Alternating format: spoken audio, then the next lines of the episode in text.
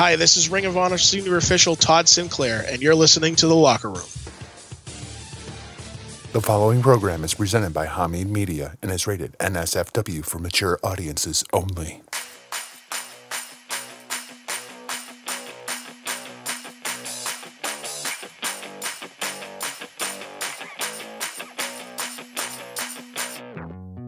Pro wrestling enthusiasts, you're about to go where every diehard fanatic wants to be. It's Monday, and you're tuned into The Locker Room here on Hacker Hamid. Oh, that's going to be great. Yes, that is perfect. It's the latest news, event previews and reviews. We are taking over. It just seems completely asinine to me. The inside scoops and the hottest takes. Woo! It's all about my shawshaw, baby. You and your precious fucking shawshaw.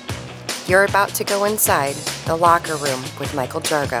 In the nine one seven, they call me El Capitan. Fifteen years I've been touring this country. Flair is the GOAT. We can debate number two. If I know one thing, it's television. And Rick Vickery.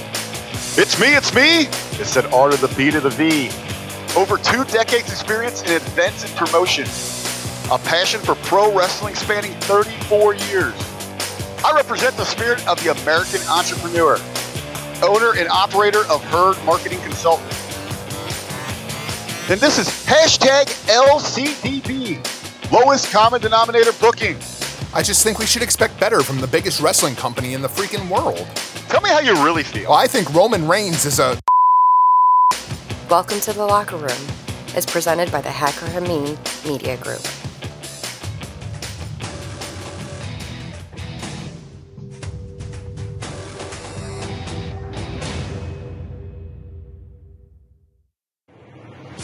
What's up, peeps, freaks, and geeks? Welcome into this very special crossover event for Hamid Media, the Guerrilla Position dot com, and Hitting the Marks Pro Wrestling Podcast. On this episode, Rick and I will be previewing this Saturday's Ring of Honor Supercard of Honor event coming to us from the Uno Lakefront Theater, available exclusively online at Ring of Honor's streaming service, Honor Club. Visit R O H wrestling dot com for more information. My name is Jargo. I'll be your host for the day. I'm joined, as always, alongside my tag team partner, R B V, Huckleberry number one. Rick, welcome back to your show for like the third time today. It's me, it's me. It's that R to the B to the V, Rick Vickery. Jargo, I got to ask you, can, can you feel that? Can you tell it in my voice? I mean, that is excitement, brother. That is true excitement. Finally, like you said, you know, we've been recording all day. We got so much content coming out this week, but this is the show I've been waiting for. I am ready to talk some Ring of Honor, more specifically, Supercard of Honor. You know, I, I I thought maybe we should record the R O H episode first while we're fresh and we're upbeat. And then I thought, no, no, no, no, no. We're going to record all the WrestleMania crap first. And then we'll end the day on a positive, super happy note, because I'm right there with you, my friend. I am pumped for this show. We've got more matches announced now than what we actually knew before. Uh, and it, it's going to be a great show, man. six thousand people strong. And then I actually had the honor yesterday. Unfortunately, you weren't able to make it. I had a chance to sit down with R O H senior official Todd Sinclair, talk a little bit about his background, how he got into the business. And then I actually got to preview a couple of these matches with Todd Sinclair and get kind of his thoughts about what's going on inside of the, the Bullet Club Civil War, what's going on with the Women of Honor tournament. And then, of course, the the big uh, championship match, Dalton Castle versus the villain, Marty Scurll. Well, I'm going to tell you, you know, you talk about the perfect interview to land for a major event like this. You know, we've talked to some great individual talents uh, from Ring of Honor over the last couple of weeks. But to score the man that's going to be in there for the biggest moments of that event, who's been there for the build of this thing, hell, who has been there almost since the beginning. You know, who has shared a Ring of Honor ring with some of the biggest names in this business. I mean, we're going to get some true insight. Uh, I've I've had the honor to to listen to your interview with him, and I know that our listeners, uh, this is something they're going to stay tuned in for because it's it's pretty impressive. You know, I did I did about twenty minutes with Todd Sinclair yesterday. I feel like I could have talked to that dude for about twenty hours. If uh, if, if at some point, when his uh, career inside the ring is done, if Todd Sinclair wants to sit down and do like a, a, a Something to Wrestle podcast about Ring of Honor, that dude has some stories to tell. Let me tell you, I would love to listen to that podcast. Just throwing my name out there in case. I was you know. going to say, listen, listen. I mean, you're one of the best producers in the game. Don't be on the sideline. I, I, I would absolutely love to produce that show. Sit down with Todd Sinclair for an hour a week and review some old school Ring of Honor stuff. Oh, that would be epic level shit. That guy's got some stories to tell. Uh, let's talk about Supercard of Honor coming to us from the Uno Lakefront Arena. Uh, it looks like this show is going to kick off with a match that I just found out was announced when I put the, together the run for this show. That is Chuckie T taking on Jonathan Gresham. Uh, Rick, I don't know how familiar you are with either of these talents, probably a bit more so with Chuckie T just because of recent history. Uh, but these two talents have been lighting things up at the Ring of Honor live events, so much so the R O H officials are going to let them showcase it at Supercard of Honor. Uh, like like you said, pretty familiar with Chuckie T. Uh, Gresham is, hey, he's a relatively new talent to me, but someone, you know, for the the bit the little bits that I've seen of him, very impressed. And when you when you see these guys making a show like this, um, you can't just be but help be, be happy for the talents, and it's going to be a real treat for. For those watching. I think this is absolutely a testament to these two and the match that they have developed. I have heard a lot about the match that we're probably going to see at Supercard of Honor. These guys have been working against each other now for the last thirty to forty-five days, kind of at live events, and the match is so good, R O H officials decided to put it on Supercard of Honor. When R O H officials see a match and they're just like, holy crap, our mainstream audience needs to see this match. That excites me greatly. I'm sure this is going to be a barn burner to start the thing off. Well, you know, especially, you know, maybe if it was a down card, it would be, you know, it, not to take anything away from it. It would be great to make that, make that event. But when you look at how already, how stacked this card is, and then they say, you know what, we still have to find room for you. That's, that's pretty impressive. Yeah. Yeah. That, that, tells, that tells you how good this match is going to be. Uh, let, let, let's talk about a couple of the other matches that have been announced for a while now that we, we've got a bit more creative going into it. Uh, the Briscoes defending their newly won R O H Tag Team Championships against a very interesting pairing here. Jay Lethal and Hiroshi Tanahashi, the ace of New Japan, making an appearance at Supercard of Honor with the face of Ring of Honor to take on the two baddest dudes in the company. This one, this could get violent. Uh, you know, and we we expect that from the Briscoes.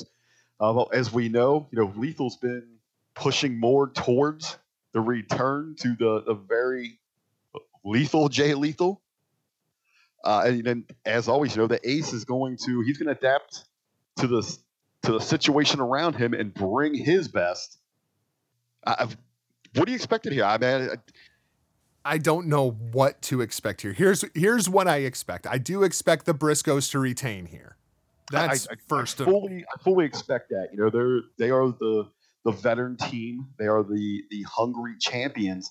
Uh, but you know, as I was looking at this thing and trying to do some research to break this thing down, uh, I wanted to to mainly like, how's the ace going to adapt here? I mean, what are you expecting from him specifically from this match? Well, this is the thing that's so intriguing right now. Jay Lethal and Hiroshi Tanahashi very much find themselves in the same place inside of their careers. Both have been the face of the company for years. And now you have the new young upstarts that are finally starting to gain traction and taking over the company. And the narrative inside of the Okada and Tanahashi story right now is Tanahashi has lost something. He's not as strong as he used to be. He's not as fast as he used to be. And now Tanahashi is wearing black. I'm not sure if you noticed during the New Japan Cup, he's wearing an awful lot of black. Tanahashi seems as though maybe he's open to breaking a couple of rules here and there to kind of make up for what he has lost inside of the ring. Then, of course, we have Jay Lethal, who at Final Battle took on the villain Marty Scurll, and Marty was trying to pull the Lethal out of Jay Lethal once again and kind of turn him back into the new dirtiest player inside of Ring of Honor.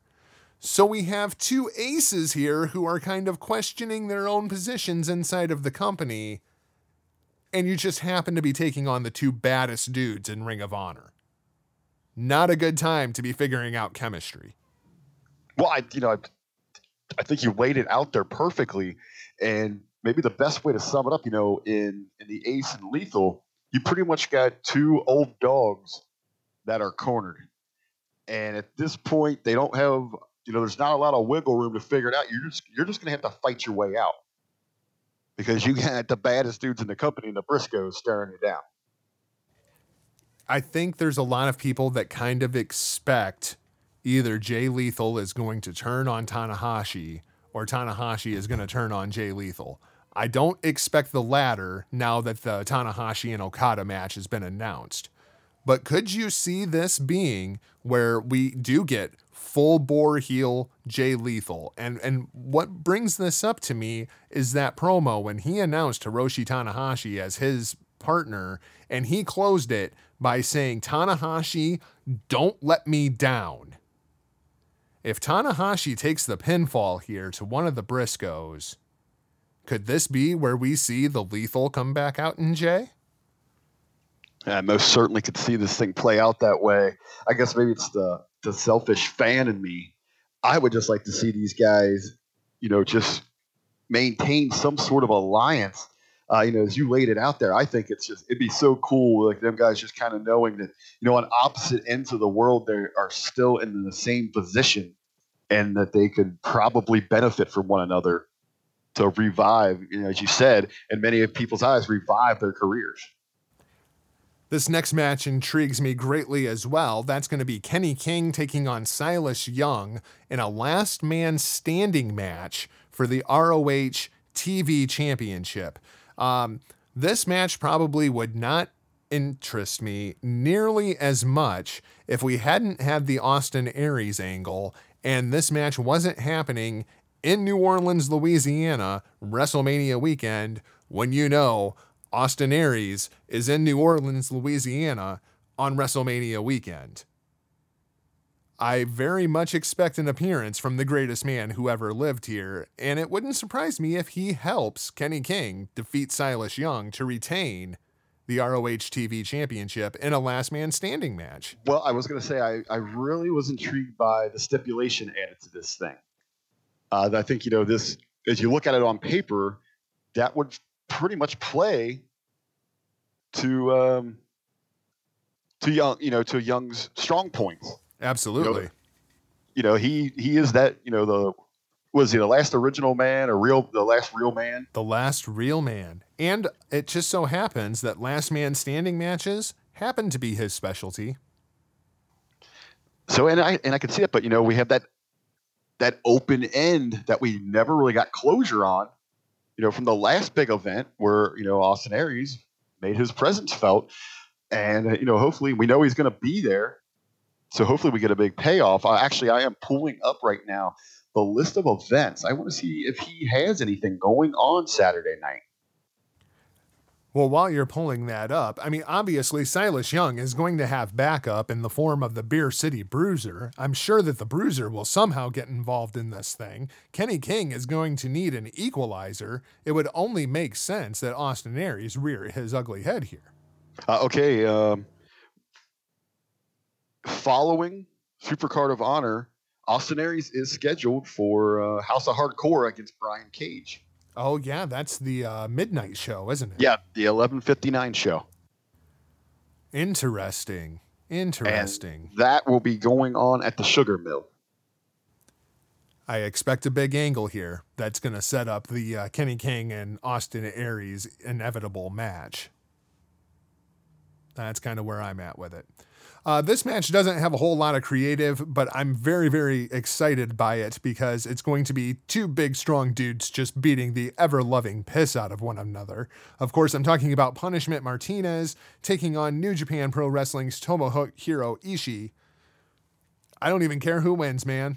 I don't even care. Well, this is this is just one of those specialty attraction matches here, uh, and. This is going to be one of those, I think, that, you know, a lot of people are actually going to be talking about afterwards for, I mean, he wants some, some brutality and some hard hitting action. I mean, this, you look up and down this card. I know, I know we were just talking about a last man standing where we expected. I mean, when it comes to brutality, this match might top that match. I expect this match will probably be more physical than Kenny King and Silas Young last man standing. Uh, Ishii is over huge in the United States ever since uh, he had that rope spot with Kenny Omega when he was holding on to the top rope by literally the skin of his teeth, so he didn't take a German suplex through a table in Long Beach last year. Since then, Ishii is a made dude in the United States. Um, it's also an interesting dynamic where the R O H talent definitely is not going to be the crowd favorite here. I expect Ishii to be completely treated as the babyface, but do you see Punishment Martinez coming out on top here because it is a Ring of Honor show, or do you really see two New Japan talents taking a loss on this show? Man, it, it really gets tricky when you when you're kind of looking at the amount of, you know, not not just Japanese but New Japan talent on this show. Uh, how many how many L's are they going to take here? But I, I know me and you were very surprised that, that Punishment wasn't involved in in the world title match, uh, and then to kind of just be, you know, without really giving a story or directive. Why, you know? But as it seemed they've been high on him, you would have to think he's got to go over in this thing so they can just, you know, jumpstart him again, correct? That's a big win for Punishment Martinez if he gets one up on Tomohiro Ishii in this match. I mean, that would, I mean, then you get a big win right there that pretty much you could just slide right back into the world or any other Ring of Honor title picture, correct? Yeah, absolutely. Absolutely. If if Punishment Martinez beats Tomohiro Ishii, I absolutely think he is in line for whatever title shot he wants. Now, on the flip side, if he doesn't, where do you see him going from there? Is it one of those where maybe a, a great outing that the audience is really talking about after still keeps his push going? Or is this a case where maybe they've cooled off on him and they're going to let him go to the back burner for a bit before, before finding something new for him? I think win or lose, this is going to be a career defining match for Punishment Martinez inside of Ring of Honor, because I think as far as the Ring of Honor fans are concerned, they want that four to four and a half star match out of Punishment Martinez. And it's kind of what I've, I've said about Dalton Castle, where he just does not feel like the Ring of Honor champion because he is so character based. That's kind of where Punishment is too. This is an absolute opportunity for Punishment Martinez to go out there and show us everything you got. Give us everything you got. I want to see the best match you have ever put on, because you know Ishii is going to bring that. Fair enough. Good assessment there. So let's uh, move on to the uh, R O H six-man tag titles. Of course, uh, our, our friend T K O, Ryan, and the Kingdom not getting their uh, title opportunity here. They will be outside hashtag protest R O H as opposed to hashtag watch R O H. That's kind of disappointing because I, I was very much looking forward to SoCal Uncensored versus the Kingdom. Not that this is going to be a bad match in any way, shape, or form. Uh, this match is basically the result of Bully Ray completely overstepping his power as an R O H official. We have SoCal Uncensored taking on Flip Gordon and the Young Bucks for the R O H six-man tag titles. Oh, yeah, and it's a ladder match. Well, you know, just, you know, real quick, anyone that hasn't already caught our interview with uh, Orion, make sure that you head on over to our Podbean page, or you can find us on Facebook. We've, we've got it there. Uh, you're want to you're going to want to give that a listen, man. He he doesn't hold any punches, you know, for his disdain towards one Mister Bully Ray. But you know, this this is going to be an incredible match. But you know, what's more enticing there is, you know, the story beyond the match. Uh, are we going to see the Kingdom get in here? You know, uh, he, he pretty much told us during the interview, he didn't want to stooge too much off, but they were going to change the fate of, of this event. Uh, and then within moments of him making that statement to us, it was released that they've been banned from the building. I mean, that right there, I mean, you're going to have to keep your eye out from every which direction. Is someone going to be coming through the crowd to interfere in this thing? And that's already on top of how crazy this match is going to be. Well, and then you also have SoCal Uncensored versus Ring of Honor. Of course, you also have our, our good friend Shane Taylor, who is a uh, hired gun for SoCal Uncensored. Being a ladder match, wouldn't surprise me to see Mister Taylor uh, show up at uh, this event. And then you also have the story of Flip Gordon and the Young Bucks. I, that's not necessarily the uh, team that you would have uh, predicted would be challenging for the six-man titles here. There's also the intrigue of Cody Rhodes hates Flip Gordon.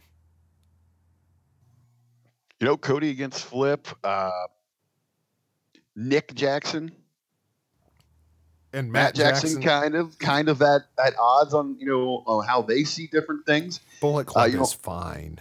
You don't know if one of those guys is, is going to take out some frustration on Flip. Uh, if he's happened, doesn't, you know, live up to their expectations in this match. Uh, so much going on, like you said. This is, you know, outside of the the dot dot dive or, you know, the big spots, the super kicks.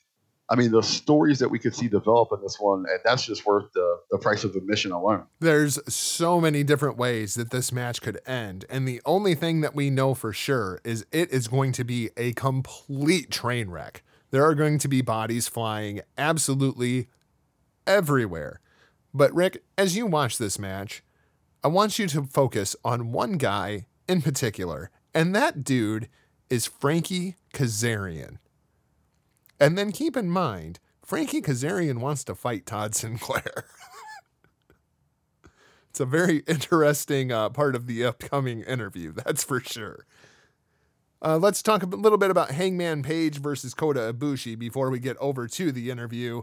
Uh, this is another one of the much more intriguing matches on this card. Once again, you have a New Japan talent taking on an R O H talent, but much more so, you have a Bullet Club member taking on Kota Ibushi. And, and let's not forget that we just saw these two in the same ring uh, a week ago. And I feel like this is another one of those matches, kind of like we were talking about with Punishment Martinez. We've talked on this show before. It seems everybody's best match happens to be against Kota Ibushi. Hangman, this is the time. If you're going to give us that big match, you're going to step it up in front of six thousand people in New Orleans. Now is the time, because you know Ibushi's going to bring it. Well, you know, it seems... It seems to be the story of twenty eighteen with Hangman. You know, each and every time out, you know, he's he's added a new wrinkle to his game. Uh, he's he's taking it to the next level, uh, and I don't see any reason that he's going to stop him. You know, as you said, Ibushi gets the best out of his opponents, uh, especially on big stages like this. I think you know Hangman's going to come out here and really impress some people, and we've and we've got the great backstory. You know, you've got you got Bullet Club, you got a Golden Lover here. It's going to be intriguing. It's going to be and intriguing. Was it, it just, it, it escapes my memory. Who, what was the pin in that match at Genesis? Hangman pin Kota. There we go then. Uh, so, I mean, I, you're more of the expert here. I mean, I've just assumed that, that Ibushi's getting that win here, correct? I have to think so, but I'm kind of fifty-fifty on it because when I look at the main event, I have to think that Kenny is winning that main event. Do you see Kenny and Ibushi both winning? Like if Ibushi wins, I feel more likely Cody wins the main event. If Hangman wins, I feel more likely Kenny wins the main event. You know what? I, I want to kind of just let that, you know, fester for a minute in mind. Let's let's save some of that, that main event talk where we get there. I mean, that, that, you're bringing up some very uh, intriguing questions.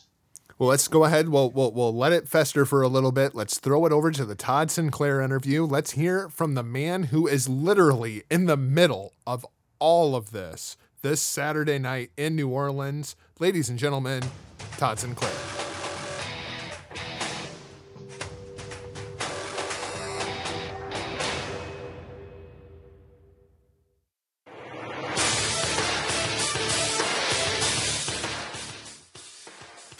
What's up, peeps, freaks, and geeks? Welcome back inside the locker room for this very special Hitting the Marks Hameen Media crossover event. I, of course, am your host, Jargo, but ladies and gentlemen, please join us in welcoming into the locker room at this time by way of Boston, Massachusetts. This man joined Ring of Honor in two thousand four. Do the math. That's fourteen years, guys. He is the man considered by many wrestlers to be the best referee in the sport, a man who has officiated more Ring of Honor championship matches than any other man, the most trusted black and white in the business today. Ladies and gents, Ring of Honor senior official, Todd Sinclair. Mister Sinclair, welcome inside the locker room. Hello, hello. How are you? Well, so far, so good, man. Un- unfortunately, Rick wasn't able to join us today, but I, I guess people are used to hearing the sound of my voice. Unfor- we're not used to hearing the sound of your voice, though. No, I I, uh, I, li- I limit it down to, to counting, pretty much, and tell- telling people to knock it off. Well, Mister Sinclair, before we talk about Ring of Honor's big show this Saturday night in New Orleans, let's talk a little bit about how you got into the business. Um, I understand that you're quite the old school wrestling fan, that you were a regular at Boston E C W events. Uh, when did you first discover the passion for professional wrestling, and, and how did you find your way into the stripes?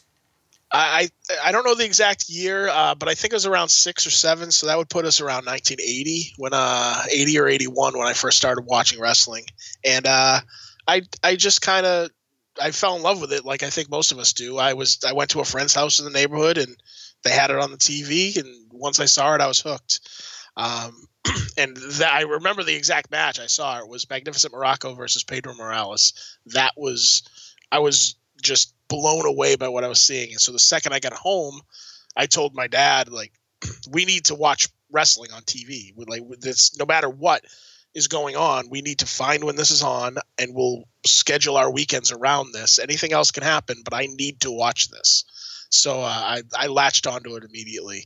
Um, and just, I would became a lifelong fan. I never, you know, had those moments, even, you know, going through high school or college, where I fell out of love with it. I just continued to watch. And uh, I, I, I, always wanted to do it, and it wasn't I didn't ever wanted to be a wrestler. I wanted to be a ref. I some reason I latched on to the referees when I was watching on T V, and I, I always had the feeling that I could could do it, but I had a I, a real case of stage fright. I uh, I'm not very good socially sometimes, and I'm terrified of talking in front of people and getting in front of getting in front of a crowd. But I figured the referee could, you know, live in the background, live, you know, not be the feature. So I, if I lived in the background and I could take part in what I really, really wanted to do, I figured I could do it. So I gave it a chance at the coaxing of a bunch of friends. And I actually went to an independent show um, in two thousand one with no training. And my friend, one of my friends was wrestling on the show, and they convinced me to ref his match later in the show at intermission. So I paid a ticket and watched the first half of the show, and then I actually jumped in the ring and refed a match on the same show. That was my my step into uh, refereeing. And from there, I just I, I figured I could do it from there. It just gave me the confidence to go to wrestling school and, and give this a shot. Nothing like jumping into the deep end of the pool. Yeah, right. Uh, I understand that you trained under Mike Hollow and Dukes Dalton at the uh, Chaotic Training Center in North Andover, Massachusetts, and then later under Killer Kowalski when his school kind of merged in with Chaotic. Uh, but a lot of our listeners don't necessarily know that you actually went through wrestler's training, not just the referee course. Now, you said that you never had any desire to compete in the ring, so was it just to understand, like, the mindset of a wrestler? Why would you put yourself through that? Yeah, it was it was a combination of wanting to learn everything I could because I loved wrestling so much. I wanted to learn from A to Z everything I could about pro wrestling. But the other part was um, there wasn't a referee curriculum be- because there just wasn't someone training referees. But I did need to go to wrestling school, and I figured I – I need to get in there. Number one, learn how to not kill myself, learning how to bump, because I didn't want to, you know, have injuries every time I did something. But also, it was it was kind of what you said. I, I wanted to learn how to think like a wrestler. I had no desire to ever wrestle on a show, but I wanted to learn how they thought, how they put things together. So when I was in there at, with them, I could stay out of the way. I could anticipate. I could uh, kind of play up and help them tell their story. So I, I learned the ins and outs across the board. Uh, and it was tough. It, you know, the, I went through the, the pain and, and the, you know, the, the, the toughness of, of wrestling training, but I, I really think it helped my refereeing. I think it made me a better ref by doing that. I mean, obviously you've been in the ring for, for some controversial times during Ring of Honor. Have have any of the talents ever approached you about, you know, doing a full on program and actually having a match against them? I've I've been threatened by Frankie Kazarian a few times. uh, he, I mean, when when he's in the ring, he's a he's intense all the time. And there was a show somewhere in the U K. I can't remember where it was last year. Uh, I don't remember the town, but he gave me so much crap that just impromptu on a whim, he he threatened me and, and kind of got in my face, and I locked up with him. I actually started wrestling around with him a little bit, kind of maybe a little out of my mind. I didn't expect I would do such a thing, um, but he pushed me over the edge. We did a little something in there, and then I finally smartened up and said, okay, this Frankie Kazarian is going to kick my ass if I do any, anything further. Oh, I bet the crowd response for that was incredible. Oh yeah, it was definitely like they were way into, you know, what we were going to do and stuff. And it was fun for sure, but it's, it's not my cup of tea. Uh, if he's, he's uh, challenged me to do something else down the road, and I want no part of it. I, like I said, he, he beat the tar out of me, and I don't, I'm not a fan of getting the, the, the crap beat out of me on, on, on a voluntary basis. Especially not from somebody as big as freaking Kazarian. Right. I think you'd want to start a little bit lower down the totem pole. Right, I should I should pick like Ryan Nova or, or something. I mean, like Todd Sinclair versus Cheeseburger. I could see that. Yeah, but he'd also kick my ass. I, it, there's a size difference, but Burger would kick my ass. He'd showtay me in the face, and I'd probably lose my jaw. So, so Mister Sinclair, let's kind of start turning our attention here to Ring of Honor, Supercard of Honor, of course, coming to us this Saturday night on Ring of Honor's new streaming service, Honor Club. Visit R O H wrestling dot com for more details on how to become a member. Uh, this event is sold out, to my understanding, so if you don't have a ticket, Honor Club is the only way that you're going to get to see the event. Uh, Mister Sinclair, you started with R O H in two thousand four, very early into the company. You you have to hold a certain sense of pride in what R O H has become since those early days. What what do you expect from the R O H faithful, six thousand strong in New Orleans? And, and you're going to be standing right in the middle of all of that chaos. What's that going to be like? I think it's going to be great. I uh, we we've. This is almost doubling, as far as I know, almost doubling the biggest crowd we've ever had. Um, and it's the matches, I think, have, have been a part of it. You know, the, the company has grown over the years uh, at, a, at a really steady pace, and, and I think that's a good thing. Uh, but the the characters and, and the wrestlers that we have on the show, from Cody and, and Kenny Omega to Dalton Castle and, and Marty, um, and from Tanahashi and Lethal and Briscoes, like all the characters that are coming together and all these matches that are coming together, uh, this is going to be a big deal. Uh, I, I don't think, you know, you, you always want to have, you know, you, you know, someday we're going to be in, in front of, you know, thousands and thousands of people uh, as you're, you're doing this and you start out. But I, I don't think in my, in my dreams, I thought we'd get to this stage, to this size of a crowd, just because of where we came from, the humble beginnings of Ring of Honor, and also the, you know, how we, you know, went through the different regimes with, with Gabe running the booking, but then Carrie Silken running things all on his own, money wise. And as far as the owner, uh, and putting, keeping us alive essentially to, to now that we're, you know, we're now big enough to be able to pull this off. I think it's going to be a, an amazing, amazing time. I cannot wait for this show. Cannot wait for this show. Uh, let, let's talk about a couple of the matches coming up at Supercard of Honor. Uh, do you know which matches you're going to be officiating on the show as of yet? Is is that a decision you know ahead of time? Or as senior official, is that actually your responsibility to pass out the assignments for the officiating crew? Yeah, I, I don't know completely right now. I don't, because I don't know the, the order of the show, like what, when matches will go on. Uh, but it is, it is my role. I do assign referees throughout the night. The one match I know that I'll do is, uh, Dalton defending the world the world title against Marty Scurll, just because it's that's the biggest prize we have in in the company, and that's to me that's a gigantic match, and I always want to to be officiating those title matches as, as often as I can. So I know I'll be doing that one, but aside from that, I don't know how the the, the show will will will be presented, which matches will be first, which will be last. I have no idea. Uh, that was actually the first match I wanted to ask you about, because I knew, being an R O H championship match, that you would be the man at the center of the action there. Uh, Scurll and Castle have met before, and Skrull's debut actually in Liverpool, England. I couldn't find video of the match. Do you recall? Were you the official for that match? I don't think I was, actually. I, I think I don't think I reffed that match, because I, I know I reffed when Marty won the, the television title on that tour, but I don't think I reffed that specific match. You, you've been in there with both talents. Do, do you, how do you see this thing kind of playing out?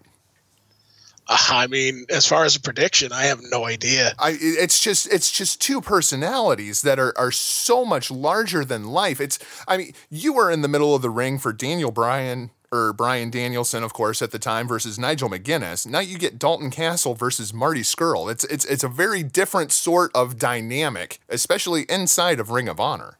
Yeah, it's it's huge, and it's the good thing about it too. I think going into this is, you know, Dalton's still fairly new as the champion. He only won the belt, you know, three or four months ago, but Marty's never had a title shot.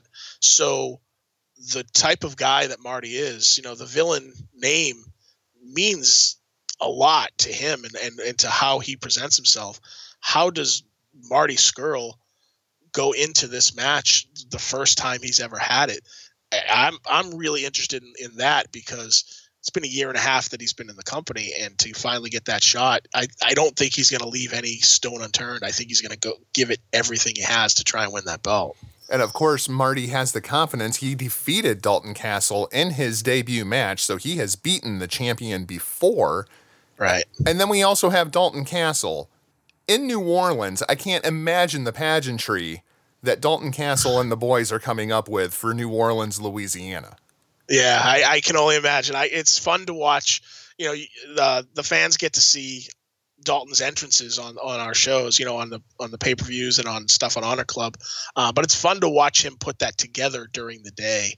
Um, he's because he's got different people involved. He's got production wise, he's got lighting, he's got all kinds of ways that he has in his brain how he's going to make that entrance. So I, I'm really looking forward to, to seeing the entrance itself. But I, I my favorite part is is to see him put it together before the show. Maybe we, I can talk to somebody. I'm actually going to talk to somebody at production and see if there's any way we can kind of do like a documentary, even if it's like a three minute thing of how he puts that together earlier in the day. I think the fans would like to see that, because I think it's really cool. I would absolutely love to see that. That's that's the sort of thing I would love to see on Honor Club too. Right. Yeah, I think that's a great place for it. Uh, also on this show, the first Women of Honor champion will be crowned. I, I kind of assume that you will be in the ring for this moment, being a championship match. Uh, how, how do you feel about this Women of Honor tournament? Uh, do you feel any different pressures officiating a women's match than you do a men's, a tag, a six-man? Does, does it change the approach to the matches whatsoever? No, not for me. Um, the, the, the quality of, of women's wrestling today in, in twenty eighteen is is so good that it's not men's wrestling and women's wrestling as far as what the, you know, there's not a difference. Let's, they go in there and they, they wrestle and they have the same passion that everybody else has, and they have the skills that, that can back it up. So I don't ref it any differently. Um, but I'm really excited about not just the title match, but the two matches on the, uh, the earlier show and the pre-show that is going to be broadcast on Facebook Live for everybody to see. So the two semifinals will be there. Uh, and then we, whoever wins those two matches goes on to the finals, onto the main show. And uh, I, this is a big deal for every every woman wrestler that we've ever had come through the company, uh, because there's been the wrestling and there's been, it's kind of about the sport, but there's never been a title to go after. And now finally, there's this championship that we'll we'll see the first champion, and I'm really interested to see who's going to pull it off.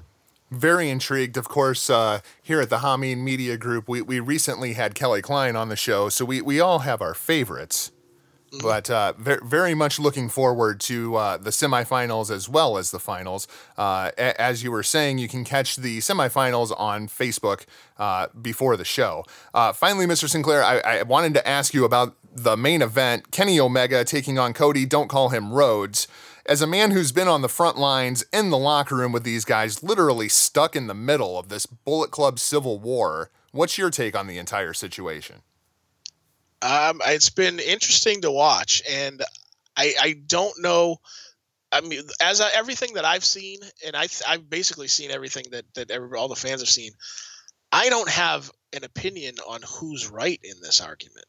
You know, there's there's different attitudes and and different. You know, someone's taking claim, you know, people are taking claim to the leadership of the Bullet Club and stuff.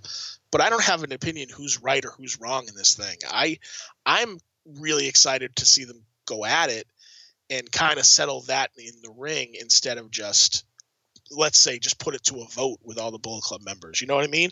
I think it's it's it's going to be a pretty amazing moment to see them st- step in there and go at it one-on-one. And whoever comes out of this, I mean – it's they're gonna you know they're gonna have to be answered to as kind of the leader of the Bullet Club, in my opinion, and it's kind of pr- pretty awesome to watch. You know, as as the official that is kind of in the middle of this whole thing, how does how does one prepare for something like this? I mean, obviously you know that you're going to have talent A and talent B, but when you have the Bullet Club involved, uh, earlier on the show, you, you have the six-man titles on the line with SoCal Uncensored, the Young Bucks and Flip Gordon in a ladder match. How how does one prepare for something like that when you know this is just going to be absolute chaos? My...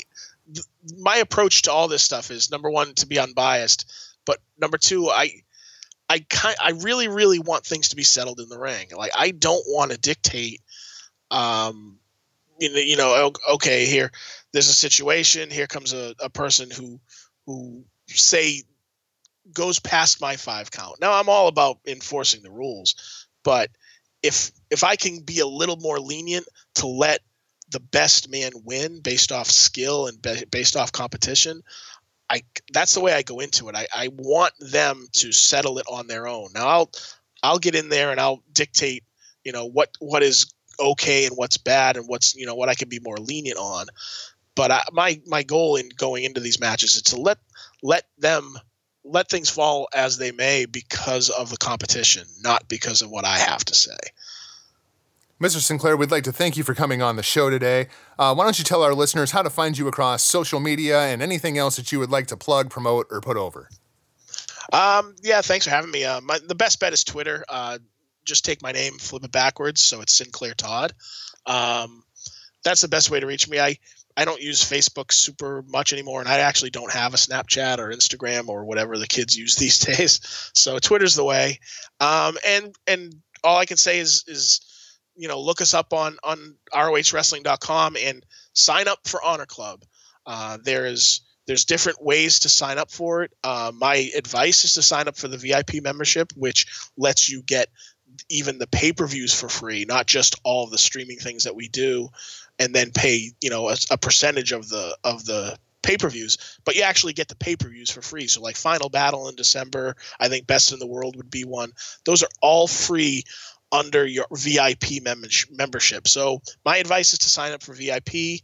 Uh, but if you don't sign up for V I P, you can still get Supercard of Honor.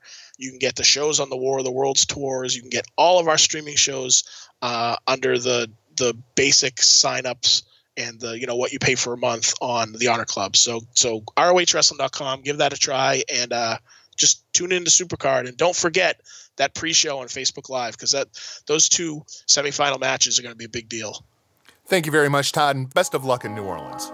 Cool. Thanks a lot. Hey, what's going on, guys? This is the tea-smashing, jaw-cracking kid from the east side of Cleveland, Ohio, Shane Taylor, and you're listening to my Ohio brother, R B V, and that Bullet Club Mark Jargo in the locker room. Hey, this is Stevie Richards. I'm here to tell you, you don't necessarily need all this equipment to get in the best shape of your life. All you need is this, a resistance band. I'm so excited to offer the twelve-week Resistance Band training program to you, which features an interactive P D F with full overview videos, modifications, descriptions of all the exercises, scalability, no matter what fitness level or what age you are, the P D F scales the workout to you. Also, after your instant download of the P D F, you get full direct email support right from me, as well as access to a Facebook group with an awesome interactive community. I can't wait to help you take control of your fitness journey. So just put in Stevie Richards Fitness dot com, go to the store, and download the twelve-week Resistance Band training program. Rick, that interview was so much fun. Uh, like I said, you know, I'm very disappointed I couldn't be there. Uh, it's a personal issue, keep you know kept me away from it. But what a great lesson that was, man, and I hope everyone out there enjoyed it. I'm telling you, something to wrestle with, Todd Sinclair. I want to be the guy on the other end of that podcast. God, I want to hear some of that guy's stories. Some of the conversations that we had off air, I'll have to uh, elaborate on sometime when uh, we're not on the record here. Uh, let, let's let's go ahead and let's talk about the matches that I talked about with Mister Sinclair. Uh, let's start with the Women of Honor and uh, the semifinals of the tournament, of course, happening on Facebook, and then the finals happening on the big show themselves. Um, I know we, of course, have a favorite here, Miss Kelly Klein. I we absolutely expect to take this whole thing. Kelly Klein takes on Mayu Iwatani on the pre-show, and then Sumie Sakai takes on Miss Tenille Dashwood. Who do you see coming out of the uh, Sumie Sakai-Tenille Dashwood match? Oh, you know, Sakai, what, what a great competitor, an amazing talent.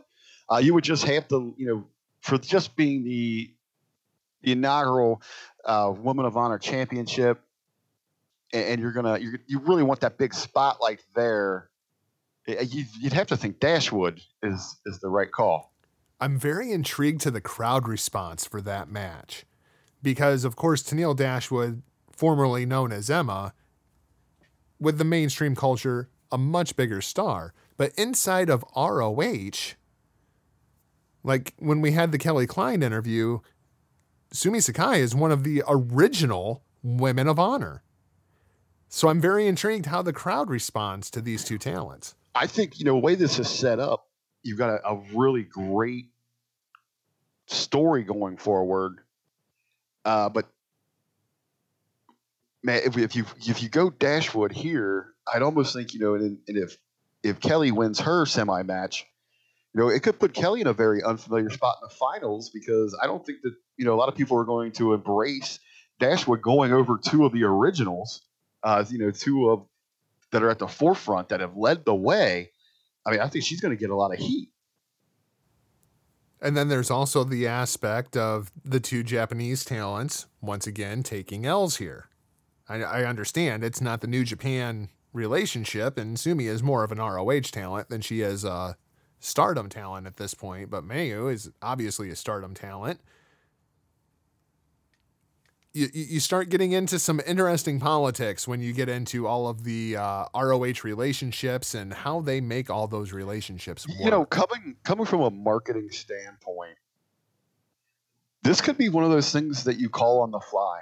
Uh, you could kind of judge the reaction that you are getting from, you know, both from how many how many new subscribers do you have to Honor Club within a short range of this event, you know, as we're building up here in the next couple of days. And then even more so, you know, what is the viewership? You know, how many hits are we getting on Facebook? I mean, how how much are people really invested in this, and how much do we believe that we can turn this thing around to bring eyes in, you know, especially as we're up against N X T TakeOver. Yeah, because, I mean, there's something very appealing about a Kelly Klein versus Sumie Sakai, two of the original Women of Honor facing off in the finals. There's something very intriguing about Kelly Klein versus Tenille Dashwood. There's something intriguing about Mayu Iwatani versus Tenille Dashwood. Well, and I'm thinking, you know, if I really see, if I really see Dashwood spiking some numbers, then you'd have to, you'd have to, I think you pull the trigger there. It's intriguing. It's intriguing. I, Kelly Klein, still my pick to come out as the uh, very first Women of Honor champion. But well, as I'm looking line, at this you know, thing, she is, she is the queen of first. Uh, and she is, she's very gracious in putting over, you know, the fellow competitors Uh, in that division. Well, I say putting over in the sense of she respects her opponents. You know, when they get in the ring and that bell rings, you know, it's all about all about Kelly Klein whooping some butt. Uh, and at this point, you know, that's that's been her mindset, and everything she set her eyes on, she's obtained, and she is the gatekeeper. She is leading the way, and it does. I don't I don't think it matters who is across the ring from her. You know, when this thing is all said and done, she's going to be holding that championship. Speaking of championship matches, let's talk about Dalton Castle versus the villain Marty Scurll. This, of course, being the only match that Mister Sinclair knew that he was going to be officiating, because it is the Ring of Honor Championship. Um, I gotta say, advantage Dalton Castle here, man. I don't see him dropping this championship yet, but god damn, I want Marty Scurll to beat Dalton Castle. I think, you know, it, we kind of agreed, talking a few, you know, in a, the build towards this over the last couple of weeks, that, you know, Marty might be here. It was more of a marketing ploy to get, you know, a Bullet Club logo and member up on that marquee challenging for the championship. I, I'm with you, man. I, I I don't even know if I really think he, if I really want him to win, but I just, I don't think the time's right. I'm very much looking to forward to the pageantry that is Dalton Castle inside of New Orleans, but I don't think that Marty ain't going to be coming with some of his own special pageantry. Well, I was going to say, you know, this is going to be, there's going to be some tremendous pageantry, and this is going to be, if anything, your sports entertainment moment of the night. I really want Marty Scurll to win this championship. Well, and I, and I know what you're thinking. I know what you're going with, because, you know, one of the hottest programs in all professional wrestling is As the Bullet Club Turns, and just think of what this would do there. Well, and I also think one of the hottest acts in all of the world of professional wrestling is just Marty Scurll in general. I mean, you hear those whoop whoop chants everywhere at wrestling events these days. I know, he's so over. I just... It just the timing doesn't feel right. I don't know. I just don't picture him at this time as representing, you know, one of the top promotions in the world as their champion, as their top champion. Which is just crazy, because there's nothing about Marty that doesn't scream, "Make me the face of the company." That's the crazy part of it. He's got the character, he's got the in-ring work, he's over as hell. His merchandise game is on point. He's a good-looking guy, but it just doesn't feel like it's right. I, I know. He just doesn't scream Ring of Honor World Champion to me. Does Dalton Castle? I guess that's a fair point, but I guess in, you know, more of like this flamboyant, over the top way, for, for whatever reason, not saying, you know, I think I could choose a handful of other talents on this roster that I'd rather see in that position. Uh, but for the time being, it, it seems to work for Castle. And as you said, you know, a lot of time it's about timing and where it fits in. And it's just as, you know, it's almost like it's not right right now for Marty. So let's talk about the big one, the match that feels like it should be for the R O H championship. Um, most of the time, I'm I'm all about the championship being the main event. I feel like the championship is is the biggest prize inside of the company, and it always should be the main event. And yet, we have just previewed three shows today, and I don't feel like any of them are going to be headlined by their championship. I don't think that A J Styles versus Shinsuke Nakamura is going to be the main event of WrestleMania. I don't think Andrade Cien Almas versus Aleister Black will be the main event of N X T TakeOver. And I absolutely expect that Cody and Kenny will be the main event of Supercard of Honor.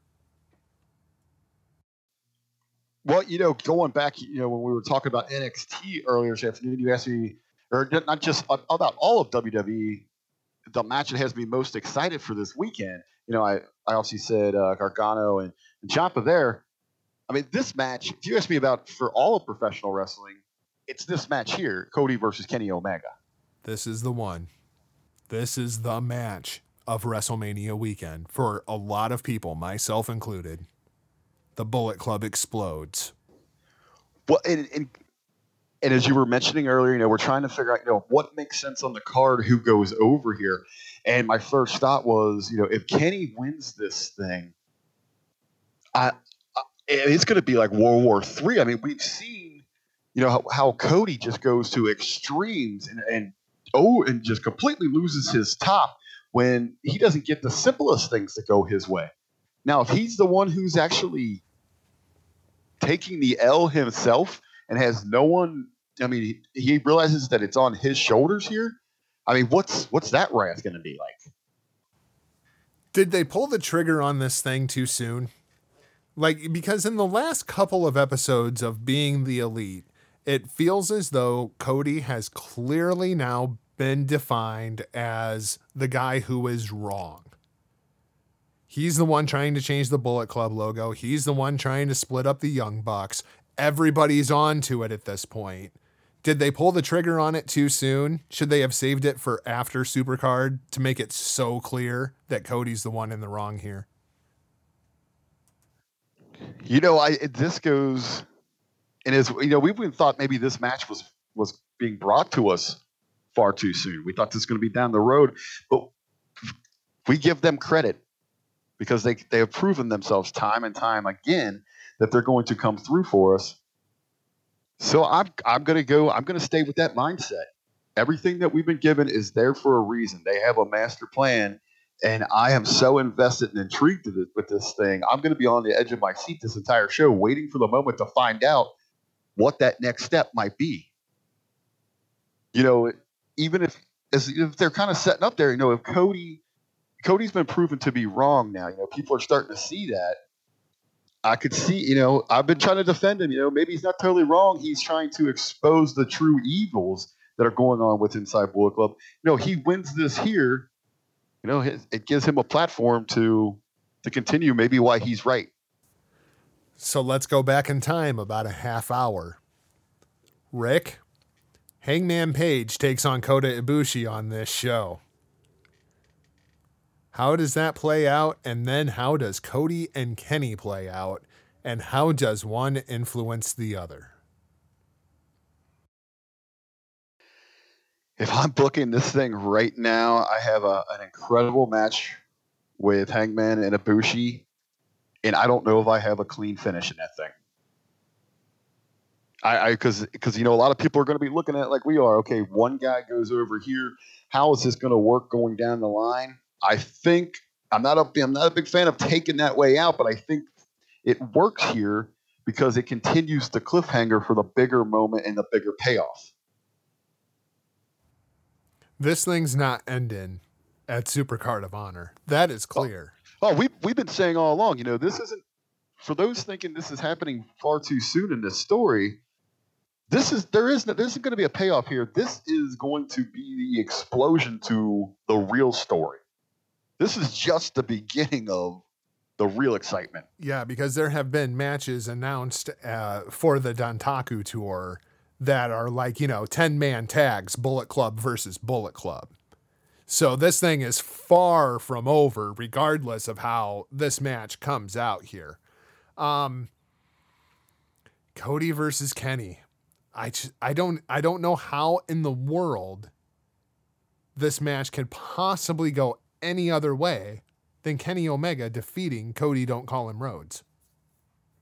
I just, I cannot fathom any scenario where if it's a clean finish inside the ring, Kenny Omega loses to Cody Rhodes without some kind of debauchery.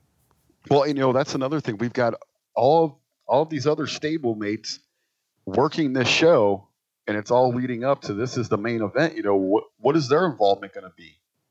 You know, are they going to have anything left in the tank after their own matches?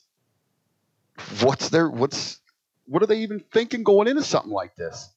I mean, hell, I wouldn't be surprised at this point if Kenny Omega walks out with Brandy Rhodes in his arms. At this point, I wouldn't be surprised to see Cody Rhodes walk out with Kota Ibushi in his arms.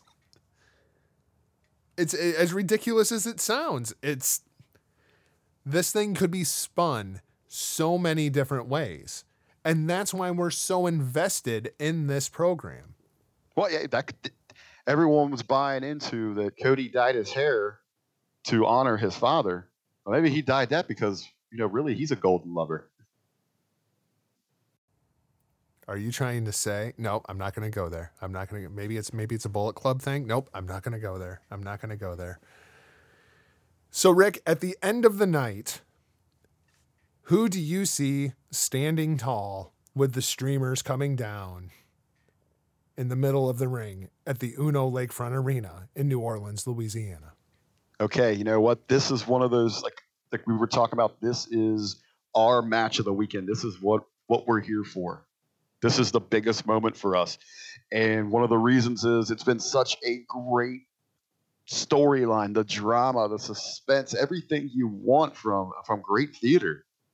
It's one of those times we're going to be able to turn our brains off and just sit back as a fan. And from day one, I've been Team Cody.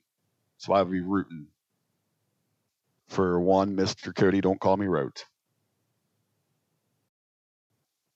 Now, whoever wants to jump on, you know, jump on his side, then, hey, then they're my Bullet Club. That's where I'm going with this one. I got to stay Team Kenny. I got to stay Team Kenny. I cannot jump on the Cody bandwagon at this point. Not after everything that we have been through. Not at this point. You, well, you know, man, this thing is going to be so heated.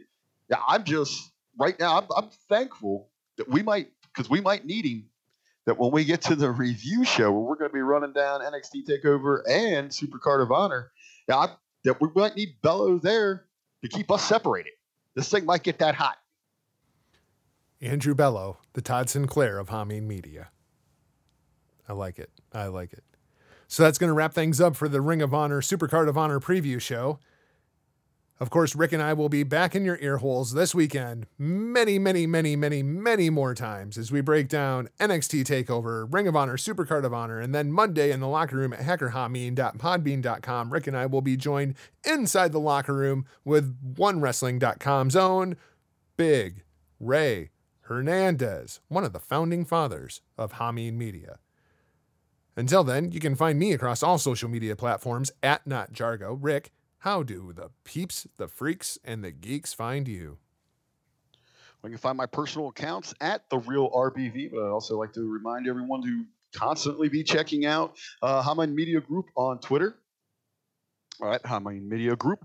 And make sure that you're joining us over on Facebook in the Hameen Media Discussion Group for, you know, all the just, you know, fun and over-the-top interactive act, uh, you know, happenings that we have going on, man. Hey, I'm excited, man. I'm, I'm ready to get this thing going. I'm sitting here looking at the group now. So I, I'm just, you know, I'm just going to shut up and, and kick it out to the audience. That's it for the Supercard of Honor preview show. Thanks for listening. For now, we're off like a prom dress. See ya.